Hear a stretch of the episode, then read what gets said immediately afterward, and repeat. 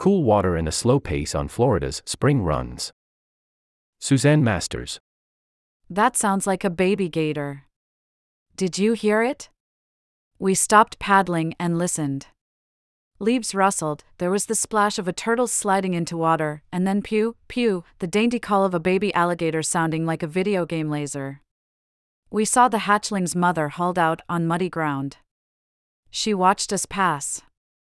Giving due deference, we moved away, quietly thrilled by the encounter.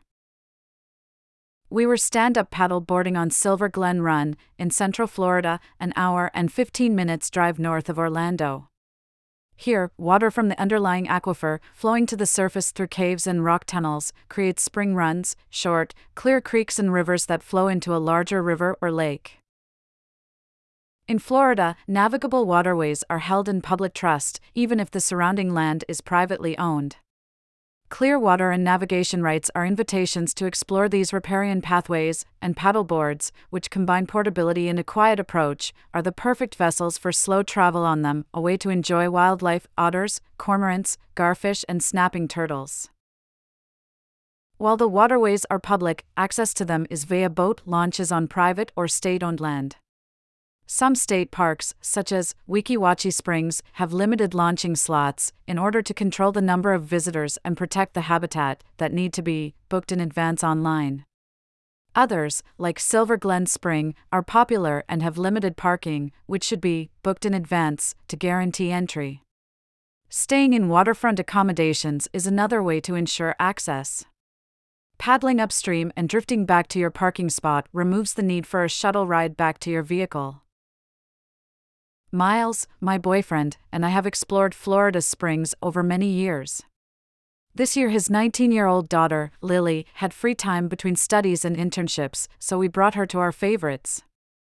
We had our inflatable boards, which are lightweight, easy to launch, and pack down to check in size for flights. In a circular route, starting and ending at Orlando, over the course of a week we stayed in three places and paddled on six spring runs. Our trip took place in the spring, but peak paddleboarding season runs through October, though it's possible to do year round.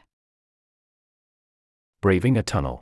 We started our week with two nights in the town of Homosassa at the Chassahowitzka Hotel, a bed and breakfast with shared bathrooms that suits families or friends staying as a group. It provided the convenience of offering breakfast while letting us cook dinner on the grill outdoors and being close enough to the Chassahowitzka River that we could carry our boards to and from the launch. At a nearby campground, you can rent kayaks and paddle boards. Just upstream, on the north side of the Chassahowitzka River, is Seven Sisters Spring. We soon joined a gaggle of people who had tethered their kayaks and boards to trees while they splashed and dived. One man swam through a tunnel in the rock with my GoPro. On the video, you can see air pockets like liquid mercury pressed against the tunnel roof, and forest framed by the opening as he reaches the surface. Swimming through submerged tunnels carries the risk of getting trapped underwater, and I was too timid to try. After getting tips and a demonstration from a local swimmer, Lily swam into a short tunnel. She disappeared beneath the rock for four seconds and then emerged a few yards away to a high five from her impromptu coach.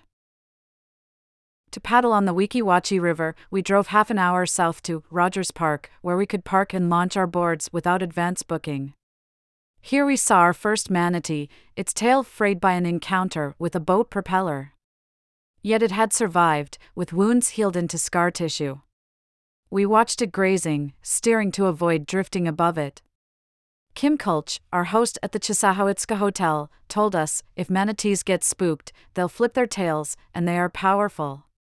Once, someone who had been out paddling told me they'd been tipped over by a manatee, but it was wonderful avoiding the tubers. Heading north the next day, we stopped to spend an afternoon on the Rainbow River, which begins at Rainbow Springs and flows for 5.7 miles until it merges with the Withlacoochee River at the city of Dunnellon. We parked at KP Hole Park, 1.5 miles downstream from Rainbow Springs, where, if you have your own paddle craft, you can launch in the afternoon and return in the evening, avoiding flotillas of tubers. This river is heavily carpeted with strapleaf sagittaria, its linear leaf blades interspersed with white flowers that open underwater. Looking down from our boards, the view was rippling green, punctuated by passing fish and cormorants chasing them.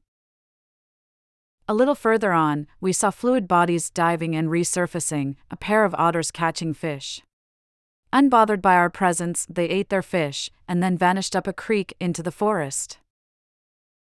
On our return downstream from Rainbow Springs State Park, we pulled over for a swim about half a mile upstream from KP Hole Park, our starting point. A cormorant surfaced next to me. I ducked underwater and got a close up view of the bird swimming with silver bubbles slipping off its feathers. From black water to turquoise. Our next stop was a house on stilts we'd rented on VRBO for three nights near the junction of two rivers, a 10 minute drive from the town of Fort White. Walking across the lawn, we put our boards into the Santa Fe, a blackwater river tinted by tannins from decaying vegetation. After 350 yards, we turned into the Ichetucknee River, where the water under our boards shifted to turquoise. We paddled upstream, past houses set back from the river with raised wooden walkways over waterlogged ground and bald cypress tree knees leading to their riverside docks. Two boys were snorkeling, bringing up handfuls of small black shells and sifting through them. The man with them said they were looking for fossilized shark teeth. Sandy clay on the riverbed and banks erodes to release an abundance of fossils. The Florida Museum in Gainesville has more than 11,000 from the Ichetucknee River. Defeated by strong current where the Ichetucknee flows through a culvert under Highway 27, we let ourselves float downstream. Nearing the junction with the Santa Fe River, we could hear music. A crowd of boats was anchored along the forest edge. People gave us friendly waves, and we were offered beer. The next day, we drove 10 minutes to Ichetucknee Springs State Park South Entrance and started our paddle from Dampier's Landing, a canoe and tube launch. We went upstream, the opposite direction of tubers floating down to South Takeout, the last exit within the park. Above the tubing section, the Ichetucknee widens and its current steadily increases. Around Grassy Hole Spring, where the river threads through islands of vegetation, we saw scattered canoes, each with a band of snorkelers. I accidentally nudged one who had been zigzagging across the river. My apology was overridden by his exclamation, I didn't catch it. He explained that the group was catching turtles for the annual survey carried out by the Santa Fe River Turtle Project, https colon slash slash santafeturtle.org slash index.html. Close to two miles after starting, we passed the outflow from Blue Hole Spring, the largest spring in the group that feeds the Ichetucknee, and paddling became less strenuous. We reached North End Launch, where the river begins with water from its head spring. It was an easy drift back to our rented house, lingering over views of Gar, popping through the culvert under Highway 27, and loitering to watch a grazing manatee. Watch out for the manatees. The next day, on our way to Ocala National Forest, where we would be staying for two nights, we stopped at Silver River. After days spent on spring fed rivers, I thought that my sense of wonder would have run dry. But wide aquatic panoramas bordered by red cardinal flowers and blue spikes of pickerelweed flowers were a heady combination. Someone passing in the opposite direction described where to see a group of manatees. In the lee of a submerged tree were three adults and a calf resting on the bottom. One of the adult manatees slowly surfaced to breathe, and we listened to its exhalation. Reaching an island swinging with monkeys, rhesus macaques deliberately released in the 1930s, I heard familiar voices. In the heart of the Ocala National Forest, there is a cabin built by the Civilian Conservation Corps called Sweetwater Cabin. Because of its popularity, you have to enter a lottery months in advance to get a permit to rent it. My friends Cassie and Marco won, and we'd planned our trip to overlap with the week they would be at the cabin and arranged to meet at Silver River. Because of lack of coordination, Cassie and Marco had booked kayak rentals with Silver River Kayak Rentals an hour before our launch slot at Silver Springs State Park. They deliberately dawdled on their journey, and we caught up with them on Silver River. Marco excelled at snake spotting, pointing out water moccasins camouflaged among tree roots on the water's edge. We got out at Ray Wayside Park, approximately six miles downstream from the Silver Springs State Park's canoe launch, and were taken back to our cars by shuttle service, booked with our launch slots. As dusk fell, we sat next to Sweetwater Spring with cocktails and listened to a barred owl, which Cassie and Marco said had been there every evening.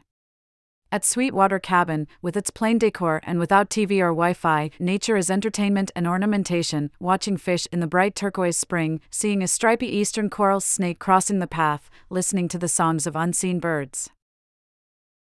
After a morning at Silver Glen Spring, we returned to the cabin and used its metal canoes to explore Juniper Creek, a spring run that flows from Juniper Spring to Lake George. Sweetwater Spring has a short and shallow run, just enough to lead a canoe into Juniper Creek. It would have been difficult to navigate the tree branches that cross the creek on paddle boards. Cassie and Marco thought there was a hiking trail near the cabin as they heard people talking and passing by. Out on Juniper Creek, they realized it was paddlers they had been hearing. Meeting other people while out on the water is as much a part of the experience of Florida's spring fed rivers as seeing wildlife. In Silver Glen Run, I saw cages of eelgrass planted by the Florida Fish and Wildlife Conservation Commission to restore aquatic vegetation after Hurricane Irma. Next time I'm there, it might have spread outside of its protective enclosures. If you're on these rivers in fall, leaves on the bald cypress trees will be a tawny contrast to the blue spring water. With each visit to Florida's spring fed rivers, there is something new to see. Follow New York Times Travel on Instagram and sign up for our weekly Travel Dispatch newsletter to get expert tips on traveling smarter and inspiration for your next vacation. Dreaming up a future getaway or just armchair traveling? Check out our 52 places to go in 2023, https www.newyorktimes.com slash interactive slash 2023 slash travel slash 52 dash places dash travel dash 2023.html.